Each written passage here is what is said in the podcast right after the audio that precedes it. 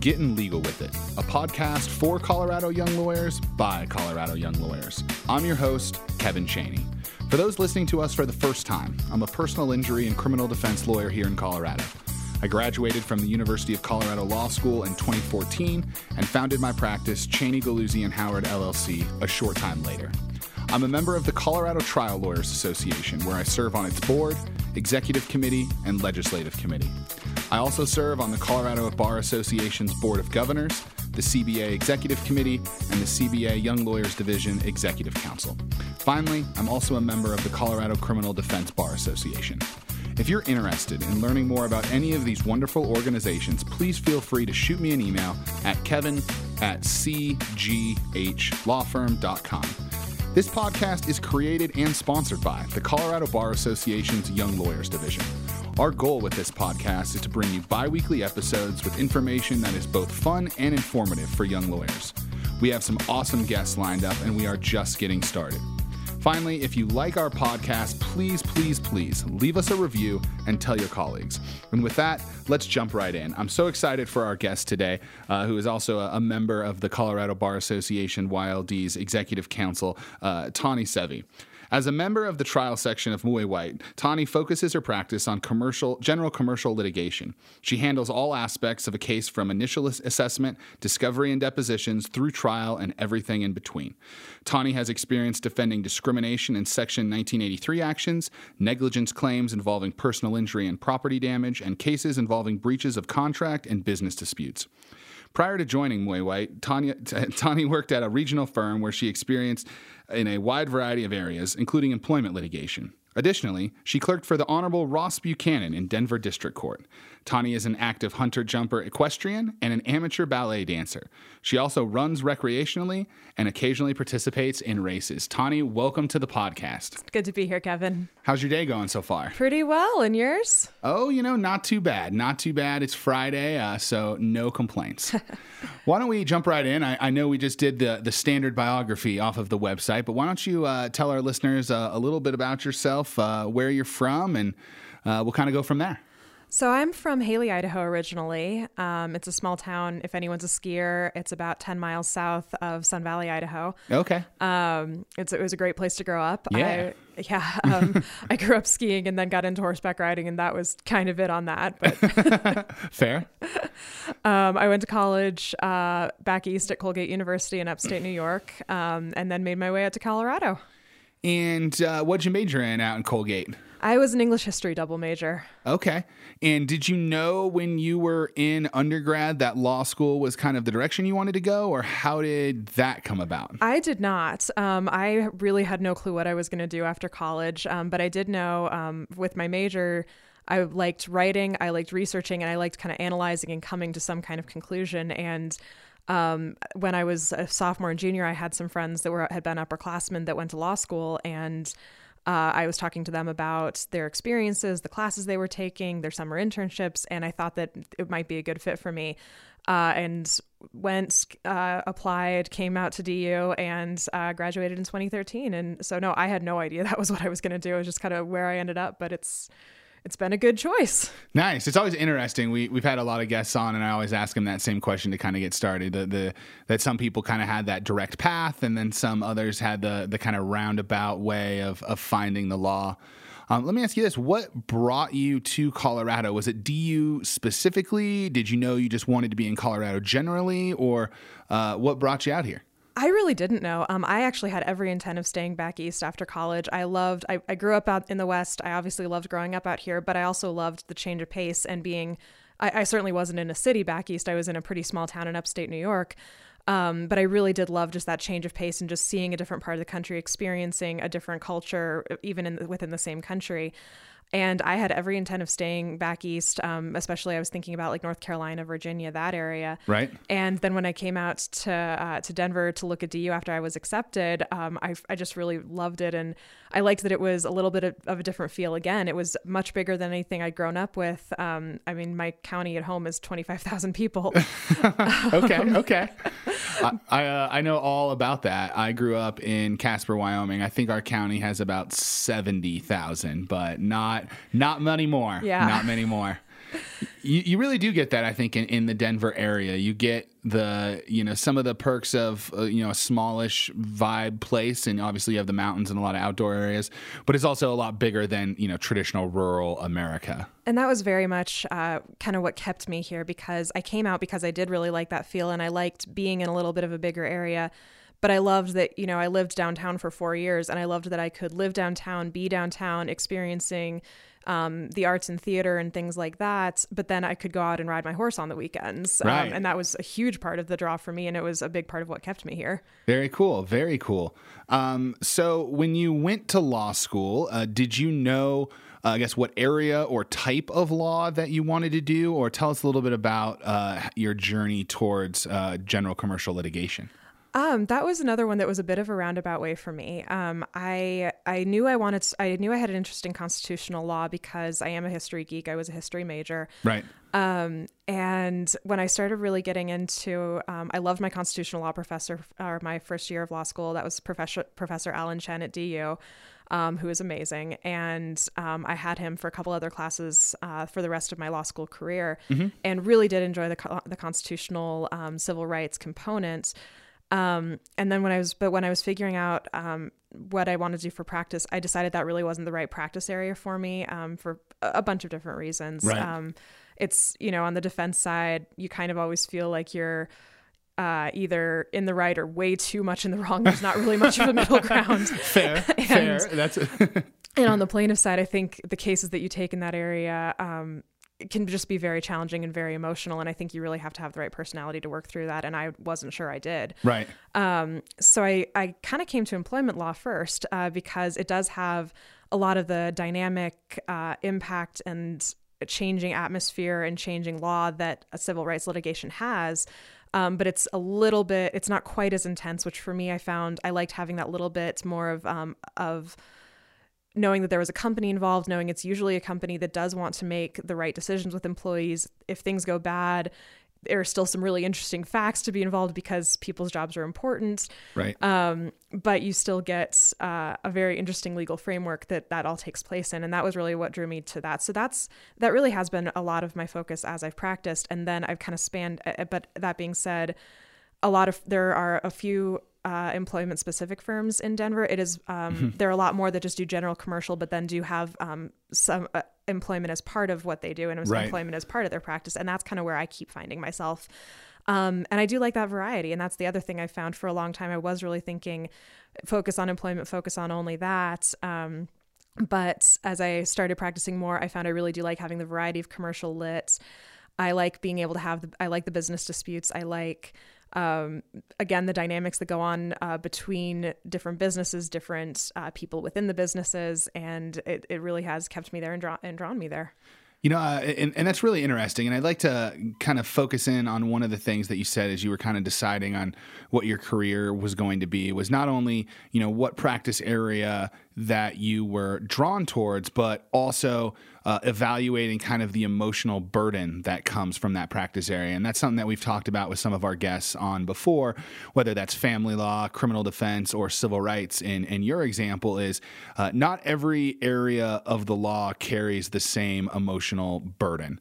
And, you know, I think we all envisioned ourselves, you know, winning all of those cases and like helping all of these individuals and being awesome without recognizing that so many of the times in that situation you lose, you know, and you have to break the news to your clients like that there is no remedy, that there, you know, there's nothing better, you know, we can't, there's nothing I can do for you.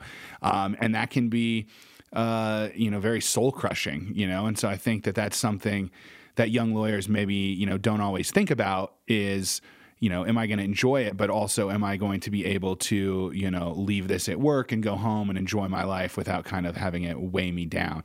Was that kind of part of your analysis when when, when thinking about it? It was. It was definitely part of it. Um, the other part of it for me, I've always been a little bit more drawn to the representing companies instead of individuals. Uh-huh. Um, that's not to say I don't represent individuals. I have, and I, I do enjoy that part of my practice.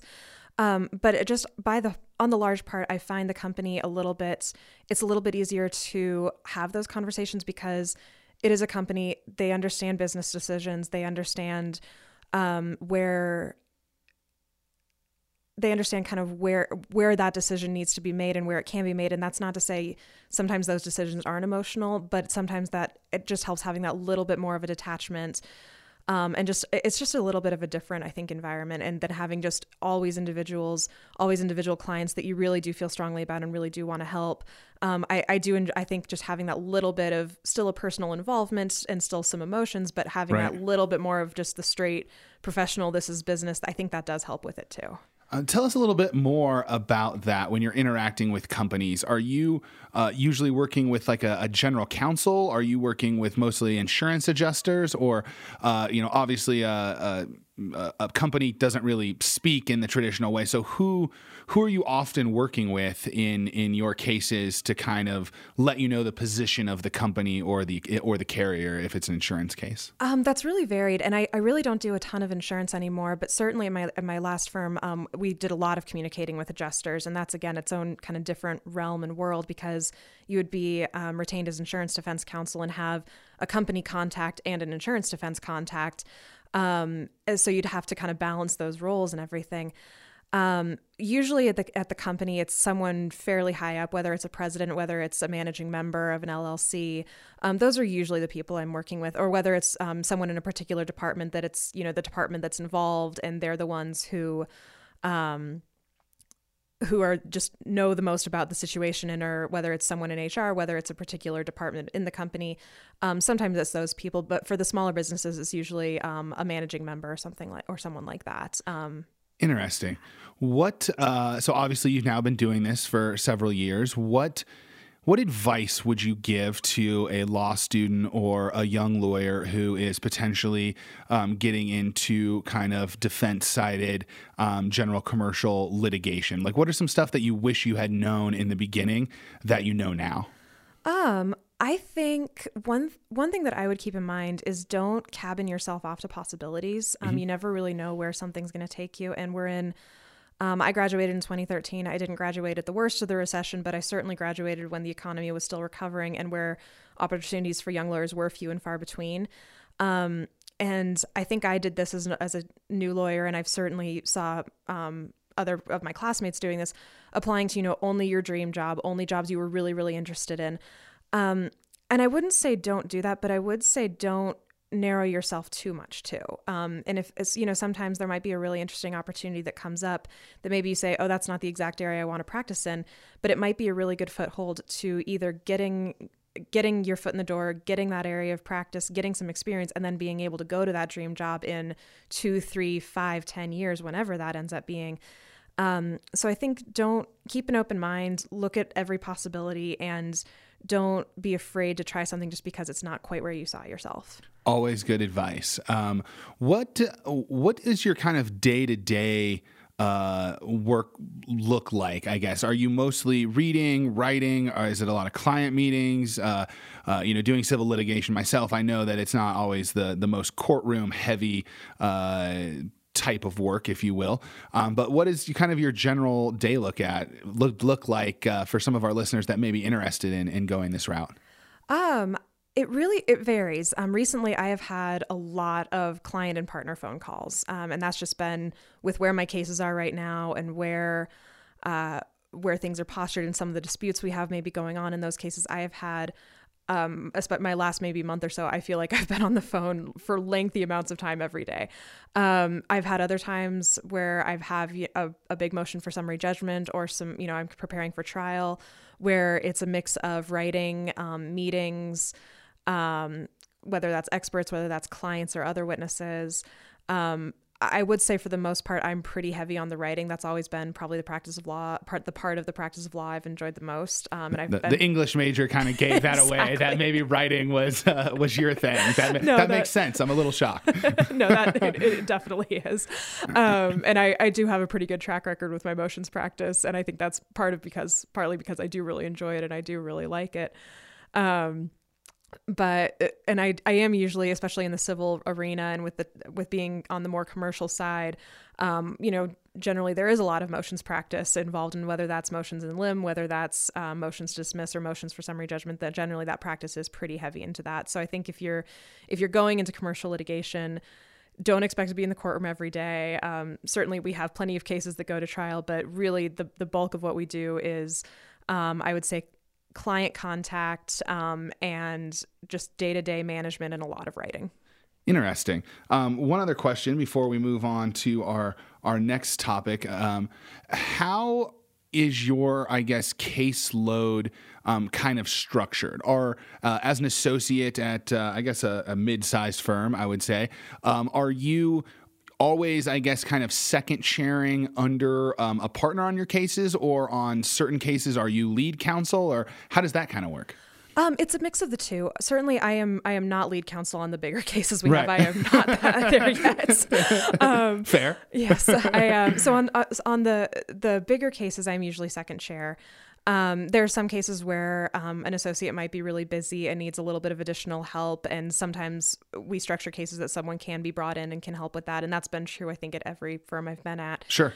Um, on some of the smaller cases, I really am primarily the one running them. Um, I've had a few recently that I really have started seeing through from start to finish. Whether cool. where I was the one who filed the complaint, I was the one who finished mediation, I was the one who got the settlement or got a resolution, or um, and I've I've that's really been in the, just in the last year or two that I've started being able to really take a case and run with it, and I've really enjoyed being able to do that. That's great. Glad uh, that they have that uh, confidence in you. That must feel good, you know, kind of seeing something from, uh, you know, start to finish and kind of seeing how it all plays out and things. Yeah, it's I really liked that part, and that was um, especially in, as um, as being a little more defense oriented. That's sometimes you kind of get a case handed to you. Um, I have actually I've done a few more cases on the plaintiff side recently, and I really have liked being able to to take it take it from start to finish and just you know do the best you can and see where things end up. Um, I've really been enjoy enjoyed that aspect of being able to develop a case. That's awesome. That's awesome. Well, I'd like to shift gears here uh, a little bit and kind of move into uh, one of our main topics for today, uh, which is clerking. Um, from your bio, I know that you clerked for uh, Judge Buchanan in the Denver uh, District Court, so a state level um, trial court, and uh, a lot of our listeners, either whether they're law students or young lawyers uh, may be interested in clerking. Um, so tell us a little bit about uh, how you ended up with Judge Buchanan. So my, I was a little unusual because clerking was my second job out of law school. Um, I had a contract position at a firm uh, for my first job out of law school. And uh, when that contract was coming to its end, I was looking for I'd, I'd always kind of had an idea that I wanted to clerk mm-hmm. and was keeping an eye open for those opportunities. And I had a law school friend who was Judge Buchanan's clerk at that time, and uh, I saw that she that uh, she'd kind of post on Facebook, I think, saying, if anyone's interested in a clerkship, let me know. So I reached out to her and said, Is it your judge? I know you've really enjoyed working for him. Um, and she was like, Yes, go ahead and submit your application and I'll, you know, I'll let you know that um, I'll let him know that you've applied, and we'll you know we'll see where, how it goes from there. Right. Um. So it was it was kind of the traditional. You still apply, but you do have a reference that really does kind of help move things along a little bit. Um, and that was, I think, a, a part of why I got the interview. Did you know uh, that you wanted to clerk for a, a trial court level judge? Uh, did you consider, you know, maybe applying for the Court of Appeals or Colorado Supreme Court? Uh, or tell us a little bit about that th- that thought process. I did. Um, you know, my 3L year of law school, I I honestly just didn't get those applications together, and that's on me. Um, that was something I thought about. what do they say? Three LOL. I think is the that was the hashtag. My three L year was three LOL. I've never know? heard that before, but that is awesome. no, I, I was actually working two jobs my three L year, oh, okay. Um, so that was part of why I was just so the opposite of three LOL. A little bit, swamped, yes. swamped. Okay, fair. um, and I was keeping an eye out for those opportunities, um, but just knowing that when I was looking in the spring and kind of knew that that's if I had that that would really only happen if I was going to wait another, you know, six months or so to get my to get my foot in the door for those. Um, so I was really key at that time. I really was keeping an eye open more on the state, um, the state district court judges, um, and really applying to a bunch of different opportunities. Um, and uh, so it was one, like I said, I was kind of I knew it was something I had in the back of my mind. I thought this might be the right time to do it, and just kind of had the right opportunity come up. What uh, is the the day to day? What does the day to day look like while clerking for a, a state court judge? Are you watching a lot of, I guess, trial and hearings? Is it mostly kind of behind the scenes, reading, writing, things like that? Uh, tell tell tell us a little bit about what that looks like. It was really a mix, um, and in my experience, there really wasn't any typical day. There were, and my I, I joked that kind of my typical day was I would come in thinking I would work on one thing, and it would be completely the opposite. um, I, I, felt like I never got to the things that were on my to do list, which I think is a little bit true of being a lawyer in general. Right, right. it's just organized chaos. You just yes. go, just go, just go with it. You yes, know, just it, go with it. that is, I would say that's something I've gotten a lot more comfortable with as my career has gone on. That was not something I enjoyed right, at first. Right. Yeah. At first, you feels like you're drowning, and you're just like, I'm never gonna get it all done. And then I feel like you get to a point where you're like, okay, this is just how it's gonna be, and you just learn to live with it. Yeah. So when I started clerking with Judge Buchanan, he was still on his domestic rotation. So I had three months of domestic, and then about a year and a, a little under a year and a half um, on a civil rotation. And I did know he, um, that I wanted to do civil lit. So I, by that point, I did at least. Um, so I was, and part that was actually part of why I was interested in clerking for him specifically because I knew he was going to be on a civil rotation. Um, in domestic, I think you were in the courtroom the majority of the time, and his division clerk and I would usually split. So she would go, she would take mornings, and I would take afternoons, or vice versa, um, because we were in the courtroom frequently, um, just with the, with the nature of that practice. Tell us a little bit about the difference between a, a division clerk and then I guess a law clerk. Like what, how do they interact, and what's I guess kind of the difference? So the division, and this really does vary from district to district. Um, okay. In, in Denver, and I'm, I'm honestly not sure how things are with COVID because I know a lot of law clerks have been laid off. I don't think division clerks have right now. Okay. Um, in Denver, um, every judge has a division clerk and a law clerk. Um, and different districts handle that differently. Sometimes there's a law clerk that covers a few different judges. Sometimes there's um, a law clerk and there's a division clerk that covers a few different judges. It really is structured very differently in, in different judicial districts.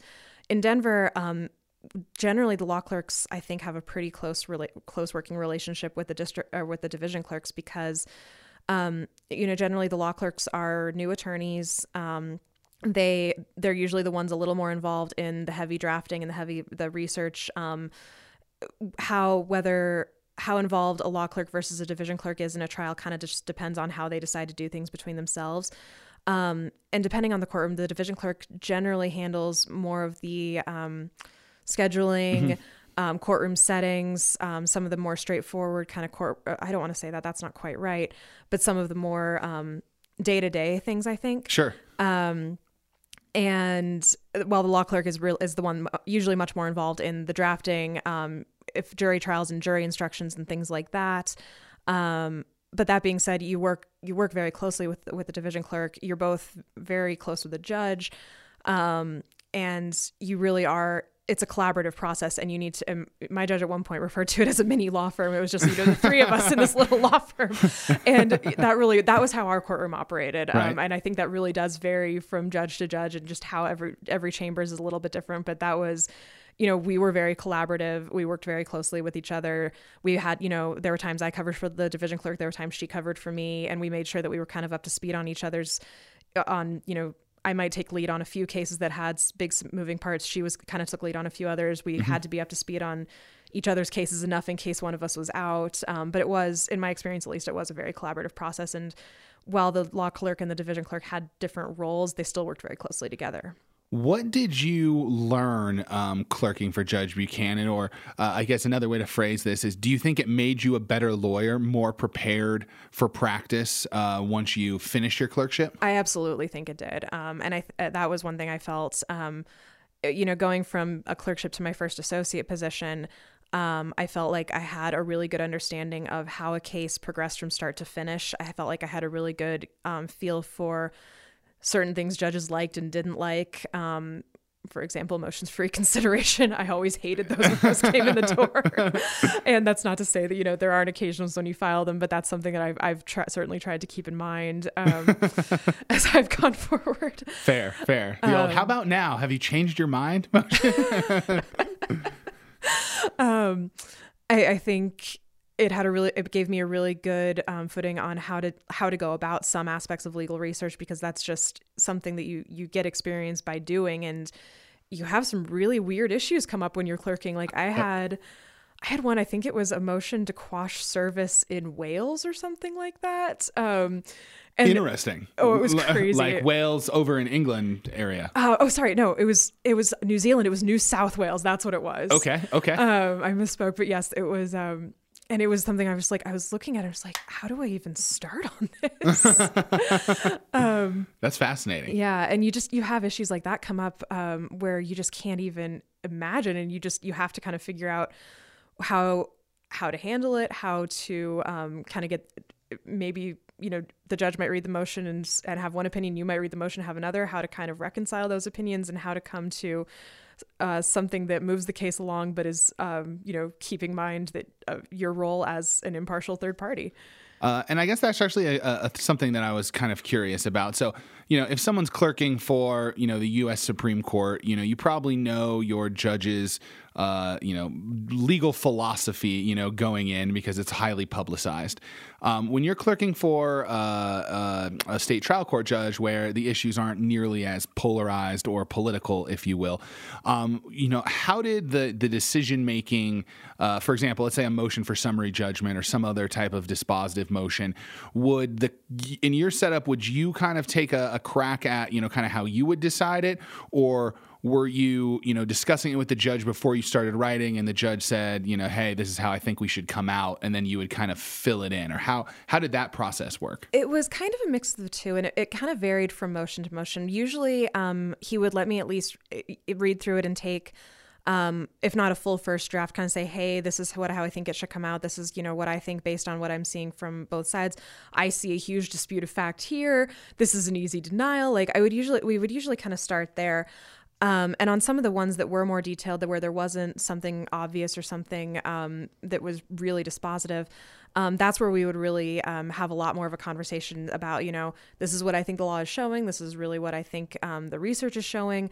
I think, you know, this is probably our strongest position. position um, so it really it really would vary and there were some that were you know very easy there is a dispute here easy denial um, right. and there were others that were a lot more in depth um, i mean I, there was one i was working on i remember and i i was really going back and forth and really struggling with how we wanted to to fi- finish the order and i've i remember going back to the judge and being like there's no dispute of fact here like party X is entitled to summary judgment. And it was, I think it was the first summary judgment we actually granted. Wow. Um, and it was one where it was, you know, it really took getting into the drafting and getting into it and just, but still having that ongoing dialogue with the judge about, you know, this is, this is kind of what I, I'm seeing. This is what I'm seeing. Am I off base in this? Interesting. Um, and it did, I think, give a really um, interesting profess- perspective on how more experienced attorneys look on that, how he looked at that on the bench, and um, and how how an associate can do that in a in a law firm as well because it is a very similar dialogue in some aspects that you then have with partners saying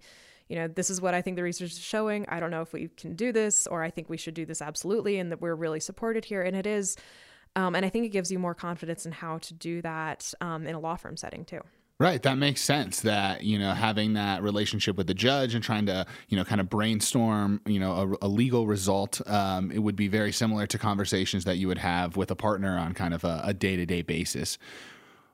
What would you say is your most interesting or favorite clerk story? Oh, there are a lot. Um, I know that's just a nice little softball for you. Let me toss that one up for you. no, I um, you know, we had three really standout trials, um, and they were all pretty big cases. They were all over. I think the long, the shortest one was five days, and the longest one was ten or eleven. Um, it was a long trial. And but uh, of those three, I think my favorite clerkship story was from one of those, or was from that that trial. Um, it was a, a pretty big um, sexual civil civil case, but involved a sexual assault. Mm-hmm. Um, so it was very, you know, it was a very charged atmosphere. Um, both attorneys on both sides were absolutely fantastic. Um, but there were part of um, part of the what the plaintiff was trying to prove was that the defendant did have a pattern and practice of how he would kind of approach women and um, kind of curry their favor and uh, um, and kind of you know get into their good graces, right. um, things like that. And uh, there was a, a woman who was and the plaintiff's attorney had a witness testifying on the t- on the phone. um, had kind of walked. We'd already heard the plaintiff's testimony about her situation involved in this. We'd heard kind of references to one other, and another part of the case was whether this woman. Um, whether she was actually a legitimate employer, whether it was kind of a front for her for him to funnel her money. Okay. Um, so it was it was a very nuanced aspect, and that was a large part of what this testimony was going towards. So this woman is testifying on the phone, and she's saying, you know, this is how he met me. This is how um, he kind of, you know, we got to be friends. This is how, um, you know, we kind of, I got to know him a little bit better. This is how he he ended up hiring me to come work at his company. Um, and it was a very similar story to what the plaintiff said. And uh, to and the plaintiff's attorney goes, and did he ever question your business decisions, or what is it? Was it more of a legitimate employment case? And um, and she goes, oh no, he absolutely, you know, respected my business decisions, respected my judgment, um, with one exception, and that was with Nat- with um, with this other one employee. And you know, I didn't want, and so the follow up question is, well, what about this other employee? Oh well, you know, she'd kind of come from the same situation, and I, um, I didn't, you know, I didn't really want how we met and how I came to work at, this company to get out there. And I was really worried she would say something like that. And I really, I think Maria felt the same way. And you could just see the entire courtroom go, Who's Maria? and we had, you know, quite a few other people coming from the court coming and watching. We had the whole jury. And I just, that it was such a good example of how to really build up testimony, how to really, um, show your point and how to do it just through you know just through questions um, right. Um, it was so artfully done and just the, the whole set of facts was just so bizarre that then when it got to oh and maria felt the same way you could just see everyone's face just go, like wait oh, what wow. that's really interesting really interesting um, before we move on from clerkship, I'd like to talk a little bit about the application process. So I know you had said you had a friend working there, and and that was uh, part of the uh, in. Um, but what was the the rest of the application process like, either with Judge Buchanan or some of the other applications that you may have put in? Is it you know just like a resume? Is there like writing samples? Uh, did you were there interviews? Or just kind of tell us a little bit about that process. Um, and the answer is all of the above. Um, and i'm not sure how different it is now. I would think it's probably pretty similar. Um, the state uh, judici- the state district court judges have um, a section of the website where you can just check pretty regularly for open clerkships. And I unfortunately do not remember the name of the website, but I know it's not difficult to find right. on the on the court. You got Google listeners, use it. yes. um, so, and I think I submitted a resume, writing sample. Um, cover letter and law school transcript. And i think that that was pretty standard for, for, standard for denver. I think you did need to submit all four of those pieces okay. um, to be to be considered. Um, any advice you would give to a law student or i guess in your situation even a, a young lawyer who is looking at um, you know uh, becoming a clerk? Um I, I think I thought it was a great position. I think it's something that, especially if you know you want to go into litigation, I think it's something that um, I wouldn't say every young lawyer should consider, but certainly if you are interested in litigation, I think it is a really good place to start. And I think it's a, it gives you a really firm footing. And I think um, it gives you a really interesting insight to what the judicial process is. And because you have, you know, my judge said several times, you know, you don't, you're not going to know how every judge is going to rule, but you know how one judge in Denver would rule on certain things, and you know that can inform you, and that can inform you and your clients and your part and the you know, the partners you work for as you move forward. Um, so and especially i don't think as much on the transactional side although i think that still has some benefits too. Right. Um, but i think certainly if you're considering litigation it's a really good place to start. Do you still stay in touch with uh, judge buchanan? Like do you consider him a mentor or I do, yes. Um, and he and I, uh, it's been a little bit odd with COVID. You know, we usually right. do grab lunch every couple of months, um, kind of catch up. If I was over in Denver District Court, some, uh, I would usually stop by his chambers and say hi.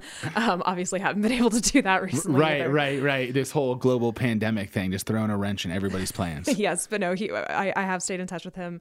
Um, I've stayed in touch with um, our division clerk there as well. Um, and uh, I've stayed in touch with a few of our uh, of our interns or fellows too. So it was um, it was a really good way to get not just a mentor relationship um, and to really have feel like you really do have someone you can keep going back to with that. But um, you know, I I had friends who were a lot of friends who were clerks for other judges at that time. It was a, a pretty good group and tight, pretty tight knit while I was there. Um, and I have plenty of people from that from who were other clerks I've stayed in touch with. Um, and it, so it was a really collegial environment. I think that, um, you know, that also offers a network and, and just a good professional like, professional friends to move forward with Right, as your right. career continues. Well, one of the things that I think we've talked about, I think on literally every episode, is the importance of mentorship and in finding those mentors. And, uh, you know, judges make great mentors because obviously they're doing something right in their career to make it to the bench. Uh, and usually they have uh, a lot to offer to young attorneys. So, uh, for our listeners, uh, one great way to get a mentor is to consider clerking and developing that relationship um, with a judge. Uh, I'd like to shift gears a little bit to our final topic today and talk a little bit about CBA YLD. Um, obviously, you are on uh, the executive council and I think have been uh, for uh, quite a while now. Uh, why don't you tell us a little bit about why you decided to get involved with the YLD? Um, so I again kind of the power of networking. Um, I had a friend who'd been on YLD and had been chair um, a few years ago. And when I started, and I really, I admittedly was not very active when I was clerking, in part because you know I I wasn't sure, I wasn't quite sure how you know how to get involved and still be a law clerk and be kind of impartial Right, and have right, right. balance. And that was something that I feel like a lot of law clerks struggled with or kind of knew was something they would have to balance. And That I'll- makes sense. So it kind of made a little sense just to wait until I got into practice. um, but when I started in practice, I was really starting to think about how I wanted to be involved, um, what um, what I wanted to do, um, and uh, organizations that I thought would be meaningful. And uh, I I had a friend who had been on Young Lawyers Division previously, and uh, she talked to me about her experience, and I thought that it would be a good fit for me because I thought that having gone through uh, an economy that was a rough a rough start, knowing um, the networking contacts that I'd had that had helped me get interviews, get positions, or understand the networking process better. Um, I thought that I could offer something to young lawyers who are also going through that process because it's not easy. Um, and I know that I have, um, I'm a little bit shy, I'm a little bit introverted, and it is hard for me to put myself out there. And I, I want to be able to be a resource for people who are kind of in that same position too. And uh, especially for someone who was still focusing a practice and things like that, and not, you know, didn't have necessarily a section to go to, or a section that I knew for sure I wanted to be involved in. Um, I thought YLD was a really good start to under, you know, meet more people who are in kind of the same position as me, and then be able to help other people who were all who had been in the same position or who were in the same position as I had been, um, help them along on their path as well. What uh, types of, I guess, programming or activities or initiatives uh, have you been a part of uh, since joining the Wildy? Um, I've probably been most involved with the CLEs and the, some of the fitness things we do. Um, the first year I was on the board, we did a full day uh, nuts and bolts litigation CLE. Um, it was a big hit. It went. We'd. Um, it was something that we were kind of trying to revive from a few years ago, um, and we did it two years in a row. It was a. It was a really good, great success both years, and this year would have been the third year, and that has unfortunately been a bit postponed. Yes, uh, unfortunately, that one will not be happening this year, but it is going to be brought back in uh, 2021. Uh, it's going to be focused on appellate and post trial issues. So, if you're listening and interested in that, uh, uh, Justice uh, Melissa Hart is going to be our keynote. Um, speaker on that. So if you're interested in any of that, stay tuned to uh, the YLD Facebook page, Instagram page. Uh, there should be a lot of really cool uh, things about that. And then tell us a little bit about the fitness stuff that that CBA YLD has been doing uh, in this time of COVID. Uh, staying healthy is probably more important than ever. yes, agreed. Um, so we've all for the last couple years, YLD has really um, tried to get uh, some fitness groups going and have you know not necessarily like a consistent group, you know, consistent running group. Although we have done kind of running running groups every once in a while. Um, but we've done uh, we've done a few running events. Um, so we've done Cherry Creek Sneak regularly for the last few years, um, and from that we this year in particular, YLD uh, had a springboard and has started doing um, a couple different uh, series of fitness events um, that are fitness classes, uh, nutrition. Uh, we're working on one right now that's uh, kind of a mindfulness meditation type one. That one's still in the works, but I think it'll be a really great event when we uh, when we finish it. Um, it's because we do aside from COVID, which is obviously a huge, huge impact right now, um, this is a demanding profession. There is really something to be said for work life balance. Um, and for being able to you know go take a 20 minute run if um, if you've had a long day at work. And and I think that that's something that falls by the wayside so easily and it's um, become even more important now. So we have you know we've had um, some yoga we've had for covid in particular we've had um, hit impact uh, training classes we've had yoga um, we've had a bunch of outdoor events um, and it's all been very geared towards uh, not just COVID, but also trying to just generally make young lawyers remember that that is, or help young lawyers remember that this is important. You need to care for yourself too. And we're in the business of caring for other people so much that that's a really easy thing to forget. And that's something that we, we don't think anyone should. Yeah. And I, and I think that's a, a really great point because you don't want to get burned out, you know, and that's, it's not good for you. It's not good for your friends and family who may not appreciate it. And uh, it's not good for your clients ultimately. You know, if you're not in a good place, then you're not going to be, uh, you know, you're the best person you can be to assist your clients uh, with those matters. Um, I'm not 100% sure of what day this uh, podcast will be dropping, and so I believe our next event will likely have already happened, but uh, it should be dropping before no December, and there will be, uh, I believe, there is a snowshoe event uh, Yes. scheduled for uh, Lake Brainard. December 5th. yes. December 5th. So uh, this episode will definitely be out before then. So if you're listening and you're like, let's do some snowshoeing, uh, definitely come join us. Uh, it's also going to be super easy. Uh, you can, when you sign up, actually request snowshoes. And so if you don't own snowshoes or haven't snowshoed, not a problem. Uh, we can get those uh, handled for you. And there should also be hot chocolate there. There will be hot chocolate there. So if you're not sold on snow or uh, you know physical exertion, you should probably be sold on hot chocolate Yes, because that's always absolutely. always a win in the middle of a, a Colorado December.